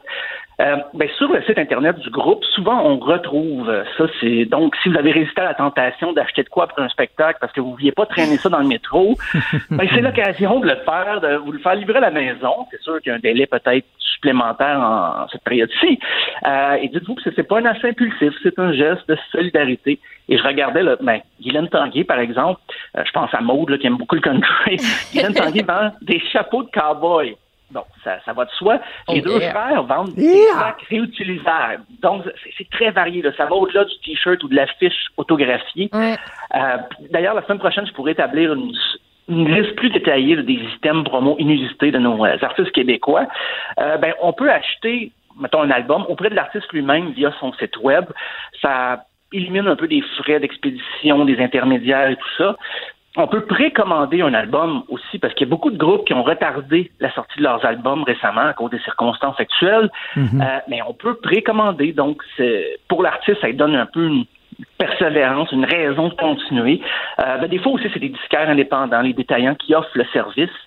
Euh, puis quand je parle de disquaires indépendants, on peut aussi les aider parce qu'ils font partie de la scène locale à leur façon.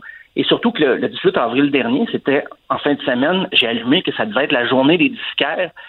Pour le moment, on dit que ça va être en juin, mais je doute fortement que ça ait lieu en juin. Je veux pas être euh, triste, là, Ouais. décourager nos, euh, nos détaillants, mais euh, ça devrait être plus tard que ça, d'après moi.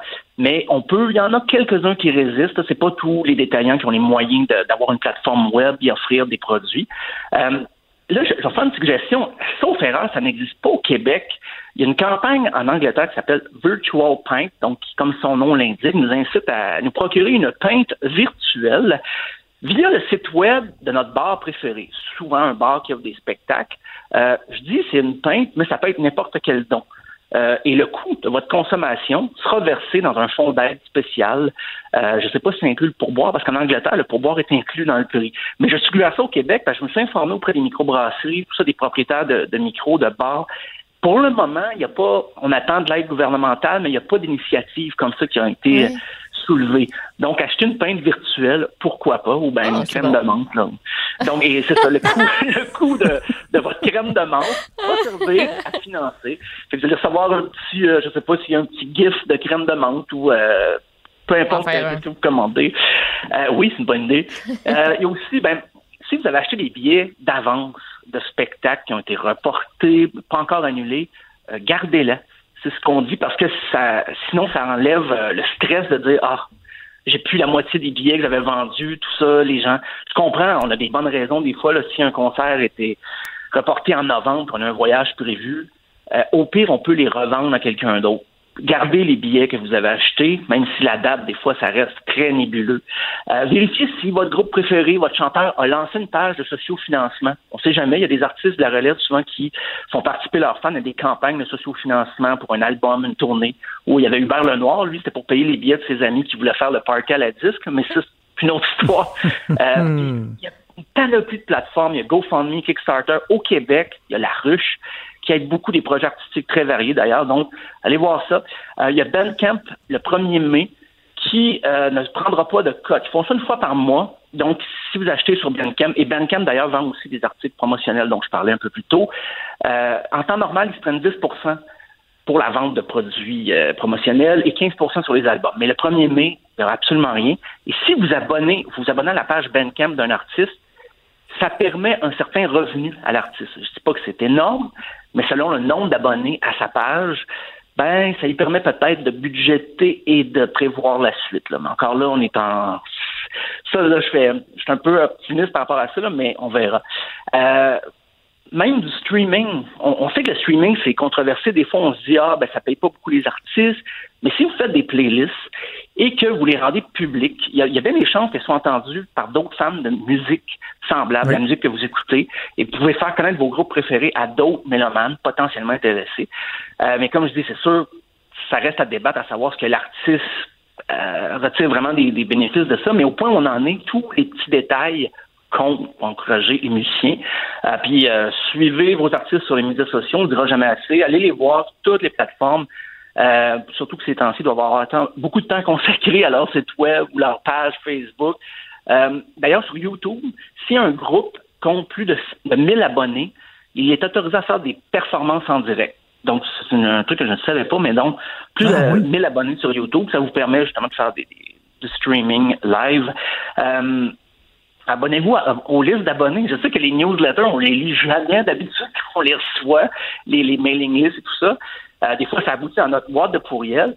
Mais peut-être ces jours-ci, c'est le temps d'y jeter un coup d'œil parce que euh, les médias sociaux comme Facebook, Instagram, euh, les groupes, parce que c'est considéré comme une page affaires, faut qu'ils payent un peu. Ils doivent débourser un petit peu pour rendre leur post accessible, plus visible.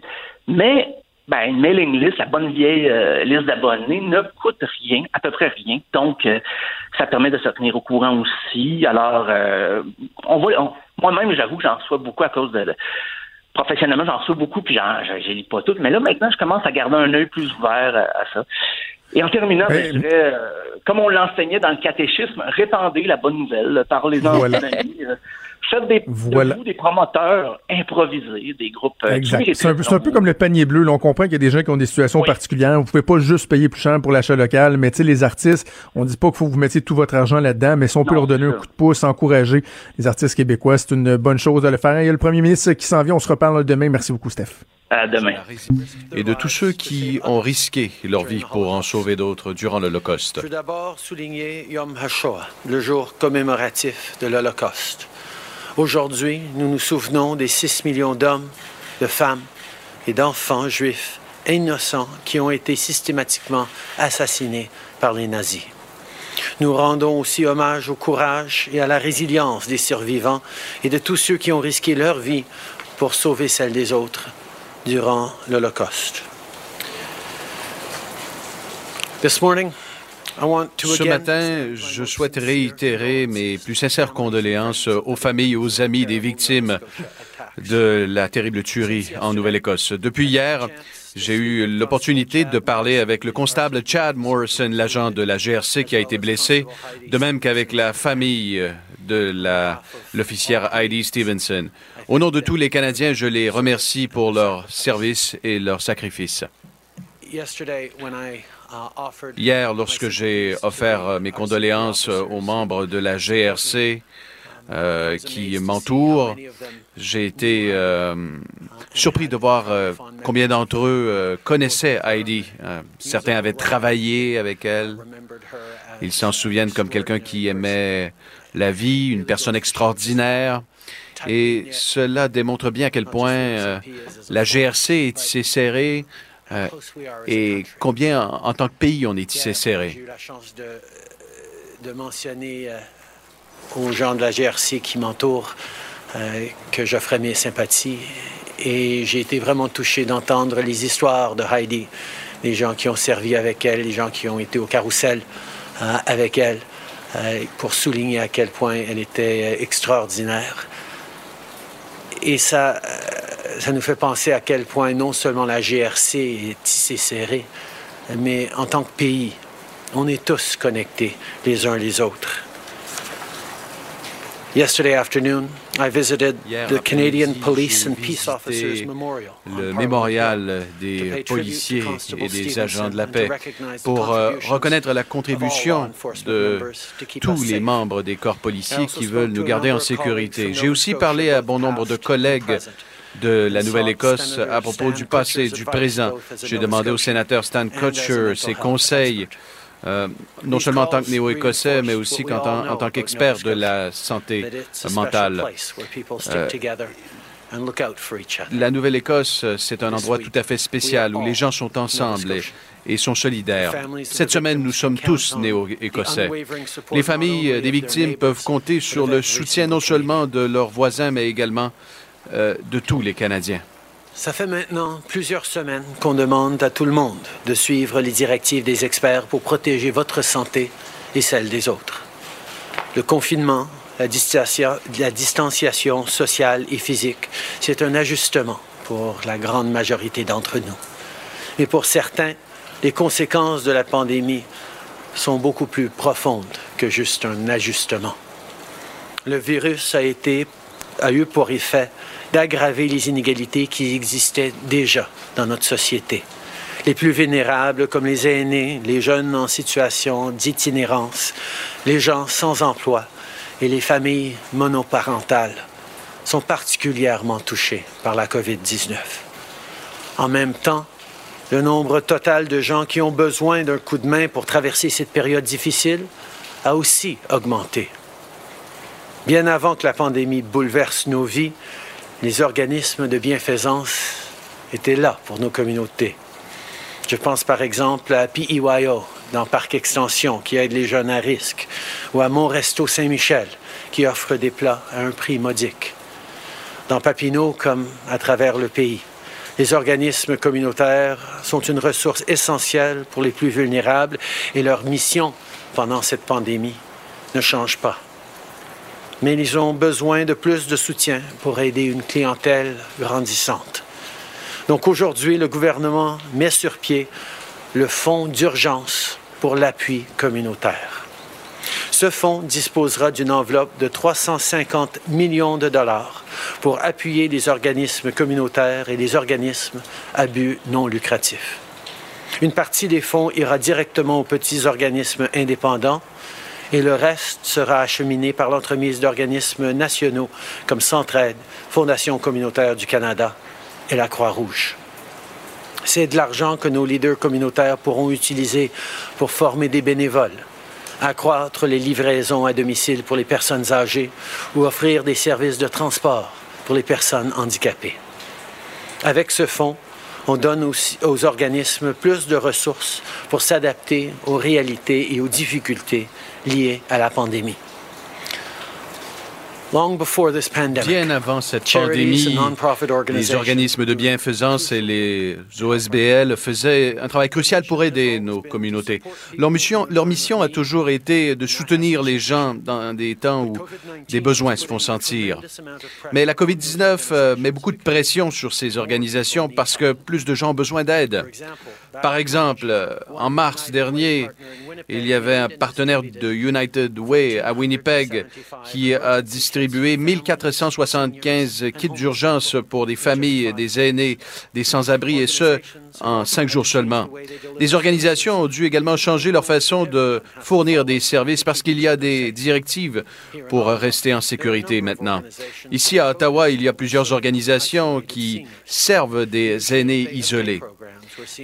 Euh, D'habitude, euh, ils ont des programmes où les aînés peuvent socialiser, participer aux activités et maintenir un lien avec leur communauté. Et cela, ce n'est plus possible en raison de la COVID-19. Alors, ces organisations livrent désormais des repas et soutiennent euh, ces aînés par téléphone.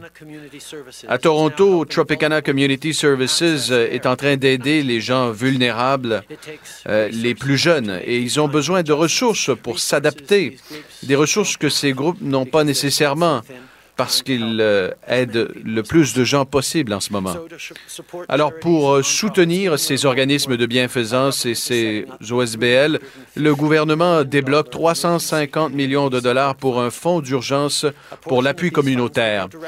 Une proportion de ces fonds ira directement aux petits organismes euh, qui sont indépendants et le reste ira à différentes grandes organisations comme Centraide, la Croix-Rouge, pour euh, aider les organisations locales et les gens les plus vulnérables rapidement.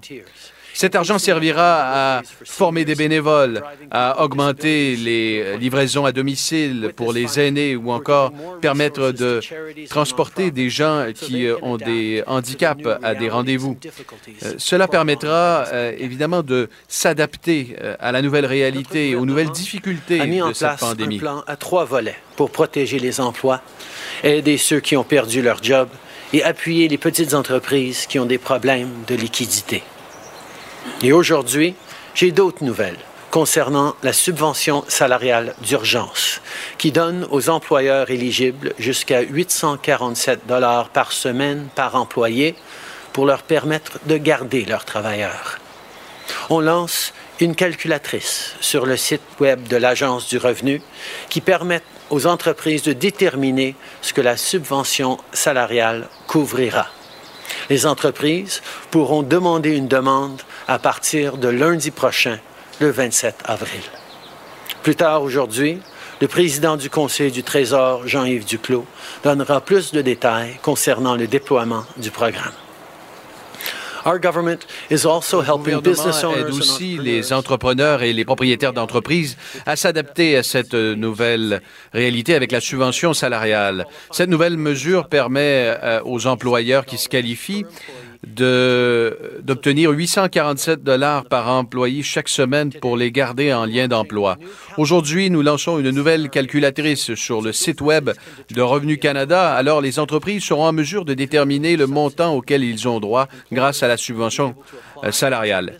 Les employeurs euh, pourront demander cette subvention ce lundi 27 avril. Un peu plus tard aujourd'hui, le ministre Duclos va fournir plus de détails sur la façon dont s'articulera ce programme. Je veux maintenant me tourner vers des nouvelles encourageantes du, sur le front de l'innovation.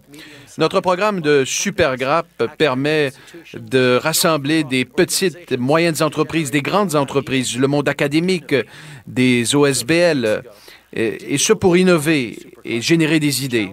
Alors, il y a quelques semaines, la supergrappe des technologies numériques a est allé puiser dans son réseau de 500 entreprises pour trouver des solutions pour aider les Canadiens à travers cette pandémie. Et ils ont reçu 300 soumissions et ils sont maintenant euh, à de l'avant avec plusieurs projets clés.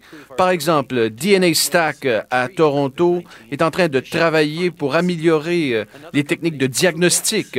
Une autre compagnie, FoodX, est en train de travailler avec ses partenaires pour développer un système de gestion numérique de l'épicerie pour s'assurer que les aînés, les travailleurs de la santé euh, aient accès à des aliments frais durant la crise. Les innovateurs canadiens sont parmi les meilleurs à travers le monde et on doit utiliser ces talents pour aider nos communautés. C'est un autre exemple de ce que l'on peut réaliser lorsque l'on travaille ensemble en tant qu'équipe Canada. Et au cours des prochaines, prochaines semaines, vous pouvez compter sur nous pour continuer à trouver d'autres façons de vous aider. On va continuer de faire notre part, tout comme vous continuez de faire la vôtre. Ça fait à peu près six semaines que vous restez chez vous, que vous vous lavez les mains régulièrement et que vous gardez deux mètres de distance avec les autres. Un mois et demi, c'est long, mais vos efforts portent fruit. On voit des signes précoces mais positifs qu'on s'en va dans la bonne direction et c'est en grande partie à cause de vous. Donc, continuons à suivre les conseils des experts et ensemble, on va y arriver. Merci. Thank you, Prime Minister. We'll now go to the phone lines for questions. Just one question, one follow-up. Over to you, operator. Thank you. Merci. First question, Christy Kirkup, the Globe and Mail. Line open. Good morning, Prime Minister. Bonjour, Monsieur How le will Premier you help ministre. millions of Canadians Comment who allez-vous now aider find des themselves without millions de medical benefits Canadiens during a global pandemic? à obtenir euh, We- des, euh, we une know assurance santé that the pendant way we cette get pandémie? through this particular Nous euh, savons euh, que nous allons, à travers most cette vulnerable crise, get the support they s'assurer need que les to gens les plus vulnérables euh, aient de- and du soutien pour rester isolés et traverser cette crise not en santé. Et, et cela est clé non seulement euh, en... Je souhaite la bienvenue aux gens qui se joignent à nous via TVA. Euh, M. Trudeau, qui est en point de presse, vient d'annoncer 350 millions, un nouveau fonds, pour soutenir l'action communautaire. On va l'écouter. partout au pays pour réparer les failles, affronter les défis, aider les gens à euh, payer les dépenses liées au coût de la vie, euh, parce qu'il y a des coûts importants liés à cette pandémie et on va continuer de euh, travailler sur ces plans. pendant cette pandémie, il y a énormément de gens qui souffrent, qui ont besoin d'aide. C'est pourquoi nous avons mis en masse en, en mesure- en- en place euh, des mesures qui euh, vont aider énormément de gens, mais nous reconnaissons aussi euh, qu'il y a toujours des gens qui ont besoin de plus d'aide. C'est pour ça qu'on est en train de travailler avec nos partenaires, avec euh, des gens à travers le pays, avec d'autres paliers de gouvernement, pour aider les gens à pouvoir passer à travers ce moment-ci et revenir en force après que cette pandémie sera terminée. Follow up, Christy? Millions, Des millions de Canadiens se trouvent à l'heure actuelle privés d'assurance médicaments, assurance santé, en raison de leur licenciement ou de leur mise à pied. Euh, Faudrait-il euh, leur permettre d'avoir accès à, à un tel programme? Est-ce que c'est quelque chose que votre gouvernement va faire? On va continuer de travailler avec euh, plusieurs experts, avec euh, des gens qui ont des idées très intelligentes partout au pays pour s'assurer qu'on fait tout en notre pouvoir pour aider les Canadiens à travers cette crise.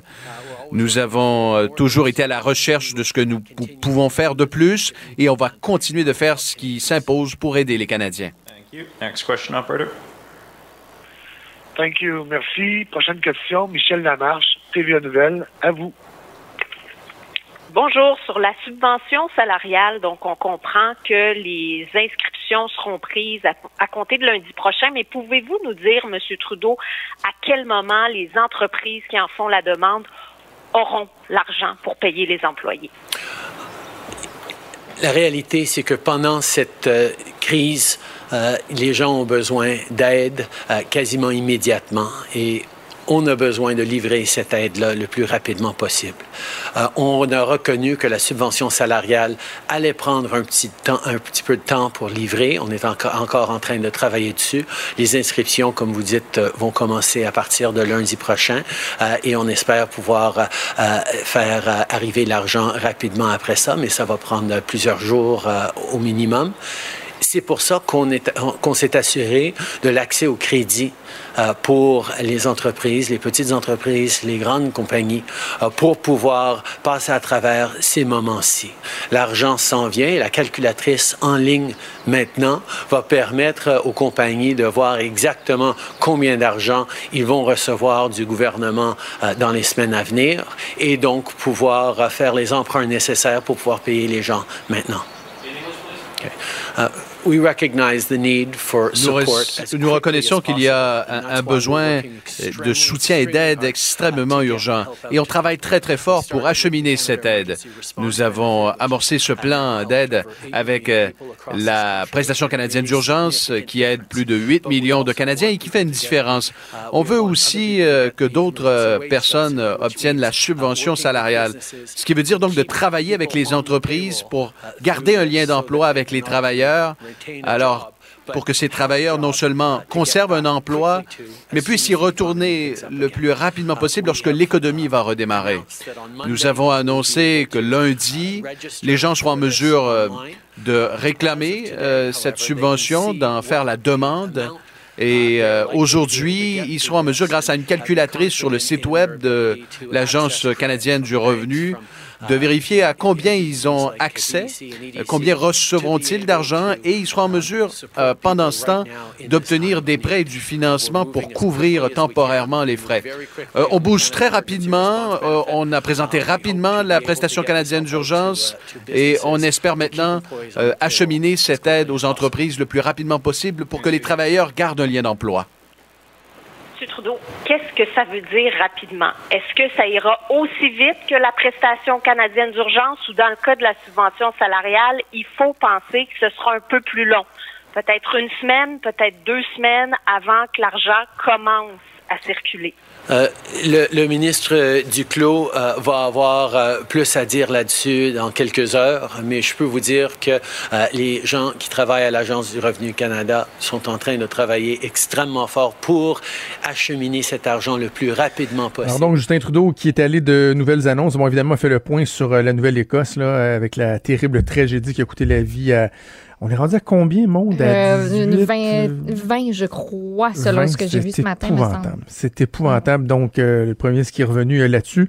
Également, des euh, nouvelles annonces concernant notamment les organismes communautaires, les OBNL, un fonds d'urgence pour l'appui communautaire. On parle de 350 millions. Ça, c'est très, très bon. Là. Je peux pas croire que per personne ne peut s'opposer à ça. Là, des organismes qui déjà ont un rôle important, qui est sous-évalué, sous-estimé oui. euh, d'ordinaire et qui en ce moment ont un rôle encore plus important à jouer. Donc, tant mieux si on peut leur donner un coup de pouce. Et sinon, ben, il y a les compagnies qui continuent, elles, à attendre. Parce que oui, le gouvernement a agi euh, rapidement pour ce qui est de la, la prestation canadienne d'urgence, des chèques qui ont été acheminés, dans, même dans certains cas dans les heures qui ont suivi l'inscription des gens. Sauf que la fameuse subvention salariale d'urgence de 75 euh, pour payer la masse salariale. Il n'y a, a, pas encore une scène qui a été versée. On en parlait avec Emmanuel non. Latraverse hier. Et là, Justin Trudeau qui annonce que lundi prochain, donc dans quoi pratiquement une semaine, on va pouvoir débuter les inscriptions. Et là, clairement, le premier ne sera pas la réponse quant à savoir combien de temps ça va prendre avant qu'on euh, commence à verser l'argent. Je comprends que c'est des sommes qui sont plus considérables, probablement que c'est plus complexe. Là. Si une entreprise applique, c'est pas juste comme un particulier qui applique pour ouais. son 2000 pièces. Si elle applique pour quelques millions de dollars, et je comprends qu'il y a peut-être une logistique, mais en même temps, c'est beau dire qu'ils ont accès au crédit pendant ce temps-là. Il reste que des situations qui sont euh, qui sont problématiques. Espérons qu'on pourra euh, régler ça euh, rapidement. Et le premier, ce qui avait clairement pas la réponse. Là. Non, puis on a... à son à sa, sa classique. Puis en attendant, il va y avoir une calculatrice pour permettre oui. aux entreprises de connaître le montant qu'elles, un jour, vont pouvoir toucher. Fait qu'on vous dit Je pensais que, que c'était juste ça son annonce. Toucher. Je trouvais ça ordinaire. Là. Oui, oui, ça, reste, ça aurait pu. Alors, voici ce qu'on va vous donner à un moment donné. On ne sait pas trop quand, mais voici. Donc, vous aurez voilà. au moins. On va espérer moins pour, euh, pour euh, nos entrepreneurs que ça se fasse rapidement et que ça débloque. Bougez pas, on fait une pause, on revient. Il est franc et nuancé. Jonathan Trudeau. La politique lui coule dans les veines. Vous écoutez Franchement dit.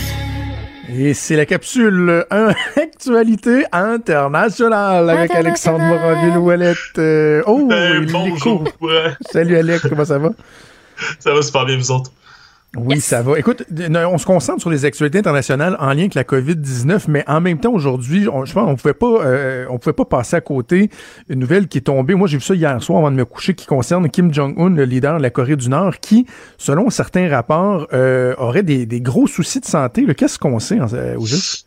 Le problème, c'est qu'on sait pas grand-chose, mais c'est plusieurs rumeurs là, qui ont débuté un peu euh, le 15 avril dernier parce que c'était le 108e anniversaire de naissance du fondateur du régime, qui est également le grand-père de Kim Jong-un, Kim Il-sung. Euh, Puis c'est un événement qui est d'une importance capitale. Là. Il y a tellement un gros culte de la personnalité sur la ligne des Kim que c'est presque un dieu vivant dans leur espèce ah oui. de mythologie euh, collective. Et donc, le fait qu'il rate ça, ça avait mis la puce à l'oreille d'un peu tout le monde parce que c'est jamais censé arriver.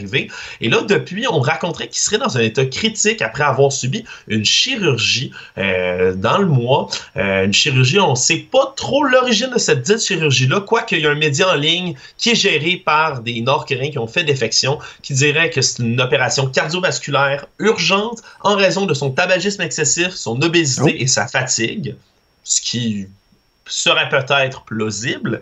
Quoi qu'il en soit, euh, la Corée du Sud, eux autres, ont un peu réduit ces rumeurs-là en disant euh, il faut faire attention, il y a presque rien qui fait de la Corée du Nord. Et ils ont raison dans le sens où les informations coulent toujours au compte-goutte. On peut pas véritablement savoir ce qui s'est passé, alors c'est un peu dangereux de spéculer. Mais euh, les Américains auraient également des informations comme quoi euh, il serait dans, dans, un en danger au niveau de sa santé. Alors c'est quand même une grosse nouvelle qui tombe dans le monde politique coréen. Sais-tu qui prendrait sa place? Mettons, mettons, ça, arrive quelque chose, qui prendrait sa place? Hein? c'est là que c'est tellement intéressant parce qu'il n'y a pas d'héritier direct. Il faut comprendre que là, depuis, euh, là, c'était, comme je disais, c'était les 108e anniversaire de naissance euh, du fondateur Kim Il-sung, euh, mais c'est, règle générale, une espèce de, descendance directe, là, presque comme une monarchie de droit divin, comme on voyait au Moyen-Âge. Il faut dire même leur calendrier, là, c'est un peu comme leur nouvel an parce que leur calendrier commence l'an 1, c'est la naissance de Kim Il-sung. Donc, c'est tellement important pour eux de, suivre tout ça euh, qu'on est supposé avoir un héritier direct à chaque fois. Problème, c'est Kim Jong-un n'a pas d'héritier direct. Et donc, on pourrait s'attendre presque, s'il décède, à ce qu'il y ait des violentes confrontations entre divers factions, euh, divers autres membres de sa famille qui voudraient prendre le pouvoir après lui. Donc, c'est un peu euh, une incertitude. Ça pourrait être intéressant, évidemment, d'un point de vue politique, de voir ce qui pourrait se passer après. Mais euh, c'est sûr qu'on n'aura pas d'informations bientôt parce que, comme je dis, Kim Jong-un, lui, sur les affiches de propagande, par exemple, on en avait déjà parlé, il porte pas de masque en ce moment parce qu'il est de descendance divine, il n'a pas besoin ben, de se prémunir contre une maladie. Là.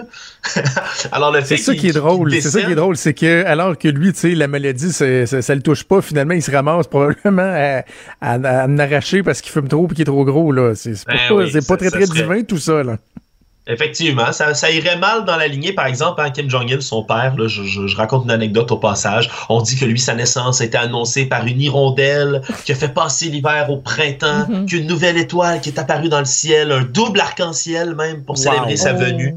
Ouais, ouais, c'est, on est vraiment, on, on, dit même dans certains, euh, certains passages, dans l'espèce d'apocryphe mythologique sur eux autres, qu'ils pourraient contrôler la météo dans leur pays. Alors, euh, bon, faire la pluie et le beau temps, littéralement. Alors, mourir d'obésité de tabagisme là, dans une opération, ce serait assez peu glorieux pour le, le, leader suprême. Moyen. OK, hein? on va suivre ça au cours euh, des prochains jours. On se transporte du côté de l'Israël parce qu'on parle des manifestations dans certains États aux États-Unis, mais en Israël, ils sont capables eux autres aussi, là. Oui, ben c'est, il y a des les manifestations aux États-Unis, disons, sont moins bien organisées que celles qui ont eu lieu euh, dimanche en Israël, qui a fait les images qui ont fait un peu le tour du monde. Cette manifestation sur la place Yitzhak Rabin à Tel Aviv, 2000 manifestants environ, selon les chiffres officiels, euh, qui ont répondu à un appel sur Facebook du mouvement qu'on appelle les Drapeaux Noirs, qui protestent contre euh, une espèce d'association d'alliance entre Benny Gantz, qui est à la tête du parti centriste bleu-blanc, qui est supposé prendre le pouvoir et le fameux Benjamin Netanyahu, qui lui est inculpé pour corruption en ce moment, mais là qui négocierait avec le pouvoir pour avoir une espèce de gouvernement à deux têtes. Euh, ça plaît pas du tout aux électeurs israéliens là, qui sont descendus dans les rues pour faire euh, pour une protestation pour sauver la démocratie. Mais là, les images sont fabuleuses. Je vous invite à aller les voir parce que cette manifestation-là s'est déroulée avec chacun des 2000 manifestants à deux mètres de distanciation de ses voisins de gauche, droite, en avant, en arrière. Donc, ça ah donne une espèce de, formation presque militaire euh, de militants qui sont dehors à scander des slogans avec des drapeaux pour euh, sauver leur démocratie, selon ce qu'ils disent. Alors, c'est assez impressionnant de les voir crier, scander avec leur lumière, leur drapeau, le soir comme ça, mais tous à une distance euh, raisonnable les uns des autres. Alors, assez impressionnant. Ils sont vraiment disciplinés. Très, très impressionnant de voir ces images-là. Je viens de, de, chercher ça. Là. Wow. Du côté des, euh, des, Philippines, on a un nouvel ennemi public. Euh, j'imagine c'est la COVID-19, non? eh bien, c'est effectivement la COVID-19 qui a été, euh, qui a été identifiée comme l'ennemi public numéro un, non seulement pour les Philippines, mais pour le monde entier, par nul autre que le bouillant président Rodrigo Duterte, qui, lui, se donne une espèce d'image de shérif, on le sait, là, pour le bien ou pour le mal, entre autres en déclarant la guerre contre les terroristes de la drogue et autres. Là, il va jamais de main morte. Mais là, encore une fois, image digne d'un Far West, il a mis une prime contre la COVID-19 en disant, ben, en rien, mais c'est surtout c'est une prime, il dit, c'est l'équivalent, là, c'est 10 millions de pesos philippins, ce qui équivaut à peu près à 280 000 dollars canadiens en ce moment. Euh, 280 000 dollars, donc, pour la première personne qui euh, va trouver une solution, donc un vaccin contre la COVID-19. Il fait ça pour encourager euh, la recherche scientifique. Donc, c'est un, oui, ils ont financé un peu récemment Ouais, là, euh, quand même poser. les instituts. Oui, oui, il y a eu du Me financement semble, également à Si part. tu veux encourager ton monde, tu peux leur donner de l'argent. Mettons, les gens qui font des recherches dans ton pays, mettons, là. Pourquoi tu t'en Genre, fâches d'un détail, Maude? Pourquoi tu t'en fâches d'un Ben, détail? ben moins Ben, compliqué de dire, euh, de mettre une pancarte puis de dire on recherche la personne qui va faire un vaccin. On te donne 280 000 piastres, toi. Ben oui. Ouais, mais ils ont, ils ont donné des fonds, c'est qui est drôle. Ils ont annoncé quand même des fonds récemment pour l'Université des Philippines, l'hôpital universitaire national, mais ils n'ont pas donné de montant à ces fonds-là qu'ils vont leur donner pour la recherche. Mais par contre, le, le 10 millions de pesos philippins, ça a marqué les esprits. Donc, rechercher mort ou vif, la COVID-19, ça ça m'a bien fait rire. Et là, tu vas nous parler d'une, euh, puis ça se place bien dans une conversation, ce que je vais dire là, mais vraiment d'une des plus belles villes que j'ai visitées au monde. J'ai pas beaucoup voyagé. Euh, J'ai voyagé un peu en Europe pour le travail. J'ai eu la chance d'aller à Vienne, en Autriche. Une des rares villes qui m'a ému. Juste l'architecture, tu te promènes à Vienne.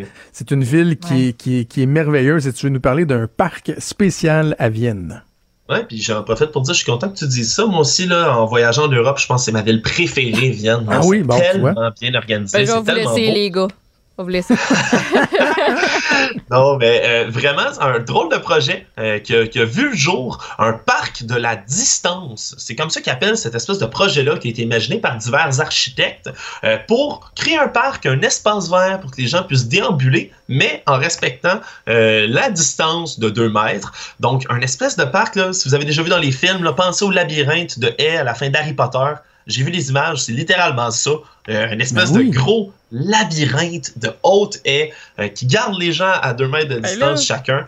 On s'engage dans ces petits corridors-là de haies et on se promène tranquillement euh, en profitant d'un calme, de la solitude, etc.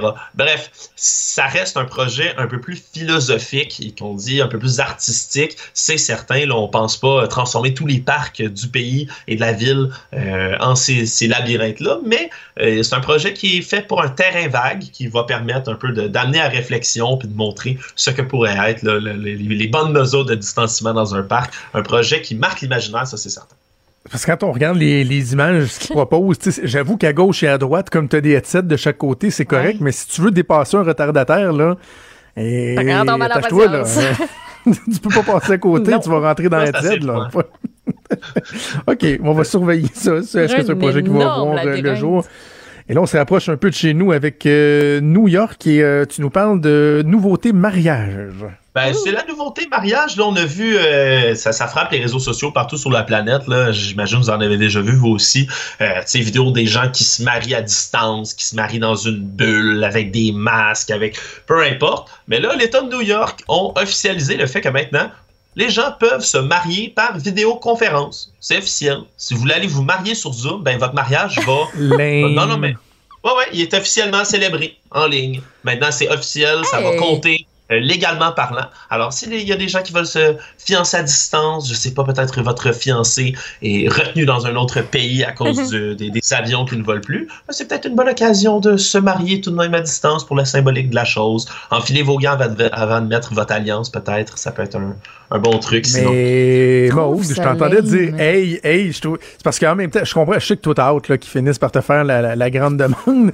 Mais Oh, oh, oh! sauf que, sauf que, tu sais, ça va finir un moment donné le confinement. là. On va reprendre le semblant de vie normal. Donc, à part les gens qui, on va se le dire, euh, se conservent pour le mariage et qui ont Hein? hâte euh, d'être mariés pour finalement pouvoir consommer l'union, là, qu'est-ce qui, qu'est-ce qui presserait tant, là, de dire genre, on va faire ça par vidéoconférence. Come on!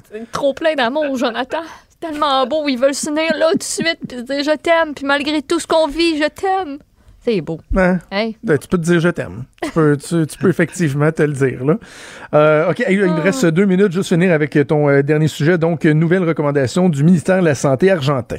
Ben oui, là, tu parlais de consommer l'union en ce moment, mais si ici on a Horacio Arruda qui a dit que la monogamie était préférable Mhm. euh, en ce temps de pandémie pour éviter euh, de, de- évidemment de propager la COVID, le ministère de la Santé, plus précisément le ministre argentin de la Santé, Carla Visotti, qui est allé une déclaration plus importante peut-être ou plus loufoque, il dit le sexe virtuel peut être une bonne alternative. Alors, il encourage officiellement euh, la population d'éviter les rencontres sexuelles avec des personnes en dehors du foyer. Et il propose là, littéralement, c'est dit mot pour mot en conférence, le sexe virtuel est une bonne alternative. Donc, euh, à vos caméras, mesdames et messieurs, en Argentine, euh, c'est ce qui a été dit. Même que le président argentin, Alberto Fernandez, lui, quand il a été interrogé par la suite euh, de ces déclarations-là, il s'est contenté de dire si le ministère de la Santé le dit, écoutez-le en riant. Alors, Il y en a qui vont recevoir des photos surprenantes dans les prochains jours. C'est vrai, du revenge porn, on risque d'en avoir pas mal dans, dans les prochains mois parce que je suis sûr qu'il y a des couples qui sont à distance, qui peuvent pas tra- traverser de région en région, qui doivent je veux pas faire des coquetteries, là. Tenter Des la chose. un peu plus euh, un peu plus euh, mais et, et ça me fait penser puis on, on va terminer là-dessus. Tu sais au début de la crise euh, on en a parlé ensemble Maud, tu sais, on se disait hey, on va avoir un méchant bébé boom dans neuf mois là tu sais. Euh, il y a des gens qui disaient bon certaines études disent que oui d'autres que non mais par exemple qu'au verglas quand il y a eu la crise du verglas neuf mois plus tard on avait vu une espèce de petit bébé boom. Mais là plus ça va plus je pense qu'au contraire là. Oh, ça va être est en train, le monde, le monde se touche pas, se voit pas. Euh, certains pensent que c'est l'apocalypse, que la Terre va arrêter de tourner. J'ai comme l'impression qu'au contraire, là, on va avoir un, rel- un- un ralentissement euh, marqué. Alors euh, voilà, ben, c'est un beau tour de roue qu'on a fait. Ah oui, puis si, tu veux, si je peux, je peux y aller de ma théorie, moi je pense que ça va être après le baby boom, quand les gens vont enfin se retrouver. Moi je pense Oui. que ça va être neuf mois après la fin du déconfinement. Oh. C'est- Mais c'est ma théorie. Bonne théorie. Merci Alex, on se reparle la semaine prochaine. C'est déjà tout le temps qu'on avait. Maude, merci à toi, merci à toute l'équipe, à Achille Lemoinet à la mise en onde, à Mathieu Boulay, à Frédéric Mocoll à la recherche. Il y a Sophie Durocher qui s'en vient avec vous, puis nous, deux, nous, on se, nous, nous, nous, voilà, nous, on se donne rendez-vous Ben, demain à deal. 10h. Passez donc une excellente journée. Salut.